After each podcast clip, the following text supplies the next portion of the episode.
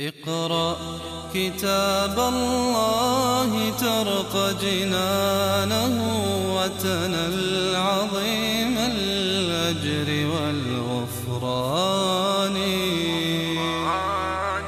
رتله روي القلب من نفحاته كالماء يروي لهفة العطشان.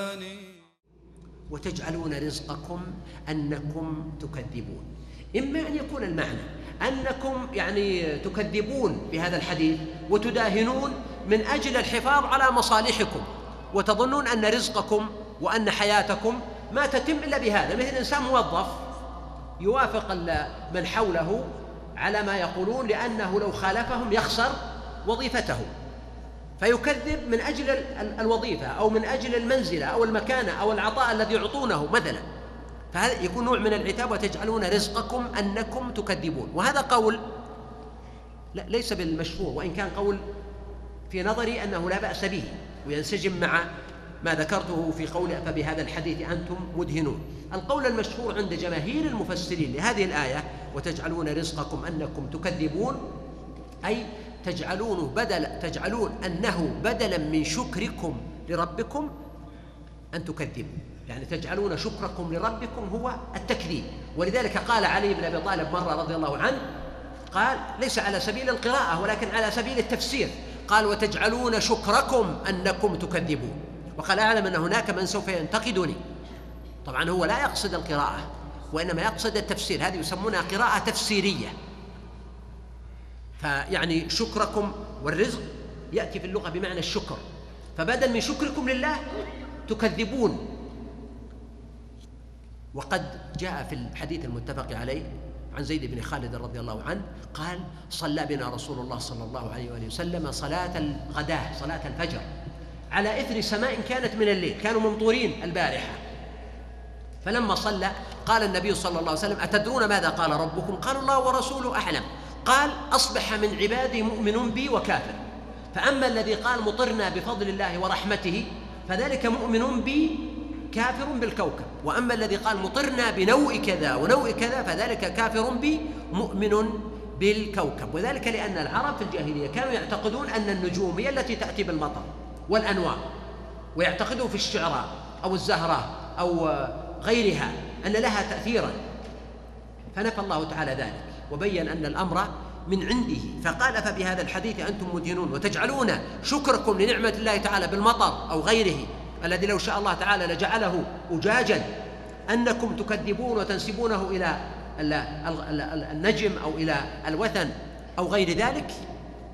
فهذا هو المعنى. وقد جاء هذا الحديث عن جماعة من الصحابة رضي الله عنهم وقال العلماء أن من قال امطرنا بنوء كذا وهو يقصد أن النجم هو الذي يحدث المطر وهو الذي يخلقه أو يتوجه فهذا نوع من الشرك بالله سبحانه وتعالى.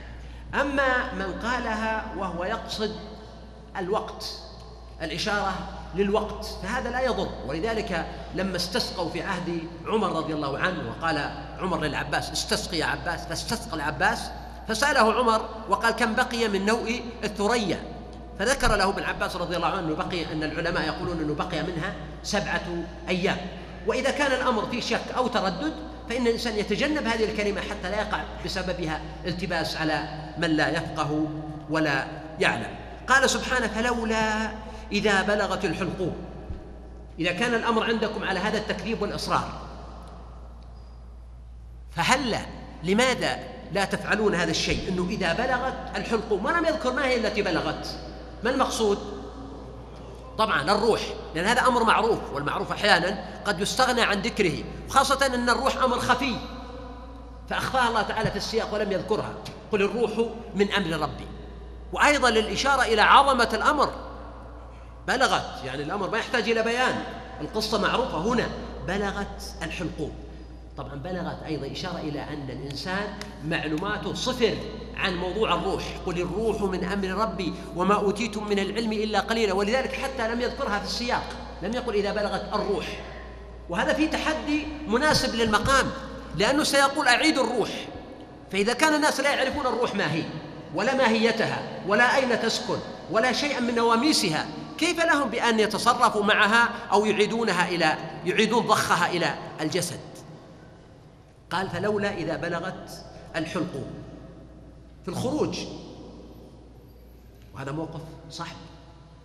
وأنتم حينئذ تنظرون تنظرون إلى هذا الإنسان المحتضر الذي يعني آه، بلغت روحه الحلقوم وهو ينشغ للموت ويتهيأ للرحيل ويعاني ما يعاني.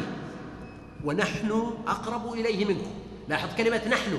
الله سبحانه وتعالى. وكذلك ملائكته. فهم الذين نزلوا.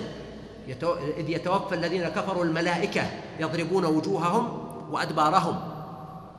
حتى إذا جاء أحدكم الموت توفته رسلنا وهم لا يفرطون. ولذلك قال ونحن وفي تضخيم وتفخيم وتعظيم.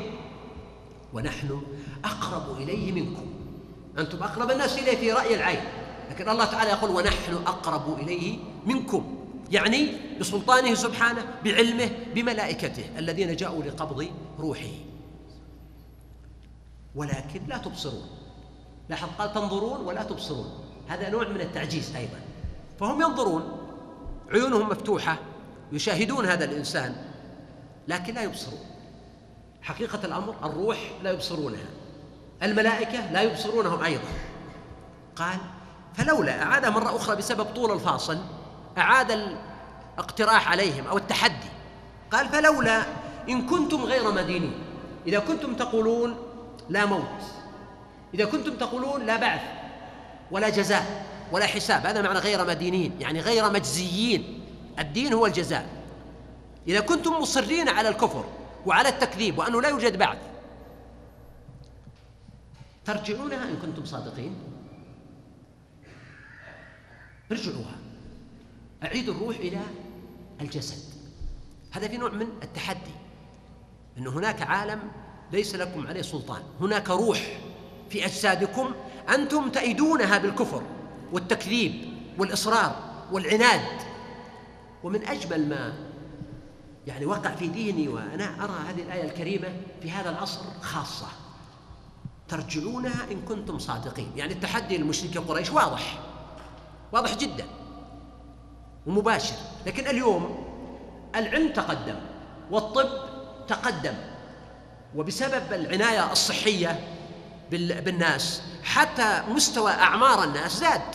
يعني في السنين الماضية مثلا كان عمر متوسط عمر الإنسان أحيانا مثلا ستين سنة اثنين وستين. مع الرعاية والعناية والصحة والعلاج وكذا الله سبحانه وتعالى يعني عافى كثيرا من العباد وسلط الناس على اكتشاف الكثير من الأمراض ومعالجتها وأصبح متوسط عمر الإنسان أحيانا 75 76 77 خاصة في البلاد اللي فيها عناية. طبية هذا كله بإرادة الله وبقدر الله ولكن مع ذلك الموت فيك فيك. اعتني بالأكل اعتني بالشرب اعتني بالنوم اعتني بالرياضة. أنت ميت ميت. فهنا الله سبحانه وتعالى يتحداهم التحدي في هذا العصر أوضح أنه مختبراتكم ومحاولاتكم وعلومكم كلها وطبكم وإنجازاتكم اللي فعلا هي إنجازات ضخمة جدا لم يكن الناس يتوقعونها أبدا إلى وقت قريب. حتى ما يسمى بمزرعة الجينات الآن الخلايا الجذعية يؤخذ من الجنين الذي يسقط في الأسابيع الأولى يؤخذ من خلايا تضخ في جسد الإنسان ويمكن تتحول إلى شعر أو إلى سن إذا سنه مكسور أو إلى يعني آه، عظم إذا عنده عظم مثلا تالف أو إلى كلية أو إلى كبد بإذن الله تعالى. فتحدد ويتم ضخها إلى الجسد. هذه تسمى عملية الخلايا الجذعية ولا زالت تخضع لدراسات ضخمة جدا في الغرب وفي أمريكا وفي الصين وفي أوروبا وغيرها. مع هذا الكشف الهائل للإنسان. يجي التحدي القرآني اللي يدلك على أنه هذا كتاب الله لكل زمان ومكان. الله تعالى يقول ترجعونها إن كنتم صادقين. إذا أنتم صادقين عندكم هذا. أرجعوا الروح إلى الجسد امنعوا خروجها منه. هذا هو الحل الذي لا دواء له. ولذلك أنا كلما سمعت أحدا يتكلم عن قضية أنه والله سيأتي يوم يكتشف العلماء فيه علاجا للموت. شعرت بالبؤس لهؤلاء الناس الذين حرموا نعمة العقل وحرموا نعمة الإيمان أيضا. وسنة الله أنه يأتي جيل ويذهب جيل.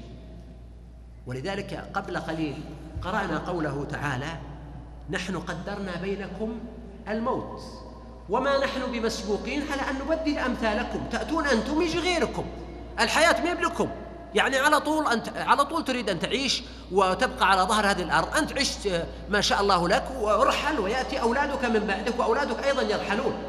فالمسألة ليست يعني شيئا أبديا في هذه الدنيا. فهذا هو التحدي ترجعونها إن كنتم صادقين ولا سبيل إلى ذلك. ولهذا قال فأما أعاد في نهاية السورة يعني ما ذكره في بدايتها بشكل مفصل ذكره هنا مختصرا. فقال فأما إن كان هذا الإنسان المحتضر الذي روحه تغرغر وتتهيأ للانفصال عن الجسد للخروج. فأما إن كان من المقربين فروح وريحان وجنة نعيم الروح هي الراحة ولذلك قال النبي صلى الله عليه وسلم مستريح ومستراح منه. قالوا ما ذلك يا رسول قال المؤمن يستريح من نصب الدنيا والكافر يستريح منه البلاد والعباد والشجر والدواب. فهنا مستريح. قوله روح يعني راحة. فبعد الموت راحة. إيمان الإنسان بهذا المعنى يجعل للحياة معنى مضاعفا. وحتى الموت يستقبله الإنسان بهذه الروح. وإن كان المؤمن يكره الموت كما قالت عائشة رضي الله عنها. ولكن إذا بشر برضوان الله تعالى وروح وريحان أحب لقاء الله وأحب الله لقاءه. ولذلك غاية المؤمن أن يلقى الردى باسم الوجه سرورا ورضا. وريحان. والريحان هي الريحة الطيبة ومنه الريحان. الورد المعروف أي يستقبل برائحة طيبة من الجنة مقابل رائحة الميت التي ربما هي معروفة وليست بجيدة. قال وجنة نعيم. تنتظره عند الله تعالى في الدار الآخرة ويأتيه من روحها وطيبها. قال وأما إن كان من أصحاب اليمين الفئة الثانية فسلام لك من أصحاب اليمين. أي يسلم عليه الملائكة تسلم عليه الملائكة. ويقولون من أصحاب اليمين من أصحاب اليمين يبشرونه بذلك. مثل الطالب الذي حصل على نتيجة يقال ناجح ناجح. هؤلاء الملائكة بمجرد ما ينزعون روحه أو حتى وهم ينزعون روحه ورد أنه يشعر بذلك قبل أن يموت. يقولون له من أصحاب اليمين من أصحاب اليمين. يعني يهنئونه بذلك. بشرى. سلام سلام من أصحاب اليمين. تخيل أنه في ذلك الموقف الذي لا بد أن يمر به كل إنسان. فرق بين إنسان يقال له سلام لك من أصحاب اليمين ويأتي خبر يقين وبين إن كان من المكذبين الضالين. فنزل من حميم. وتصلية جحيم. هنا قوله سبحانه فسلام لك من أصحاب اليمين تحتمل معنى آخر وهو أن أصحاب اليمين يسلمون عليه. يعني إن كان المحتضر من أصحاب اليمين فيقول الملائكة له سلام لك من أصحاب اليمين يعني إخوانك من أصحاب اليمين يسلمون عليك.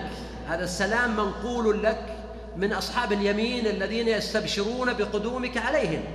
كما قال ربنا سبحانه فرحين بما آتاهم الله من فضله ويستبشرون بالذين لم يلحقوا بهم من خلفهم ألا خوف عليهم ولا هم يحزنون. قال سبحانه إن هذا لهو حق اليقين. ليس فقط هو اليقين هو حق اليقين الذي يعني لا مرية فيه ولا جدل فسبح باسم ربك العظيم.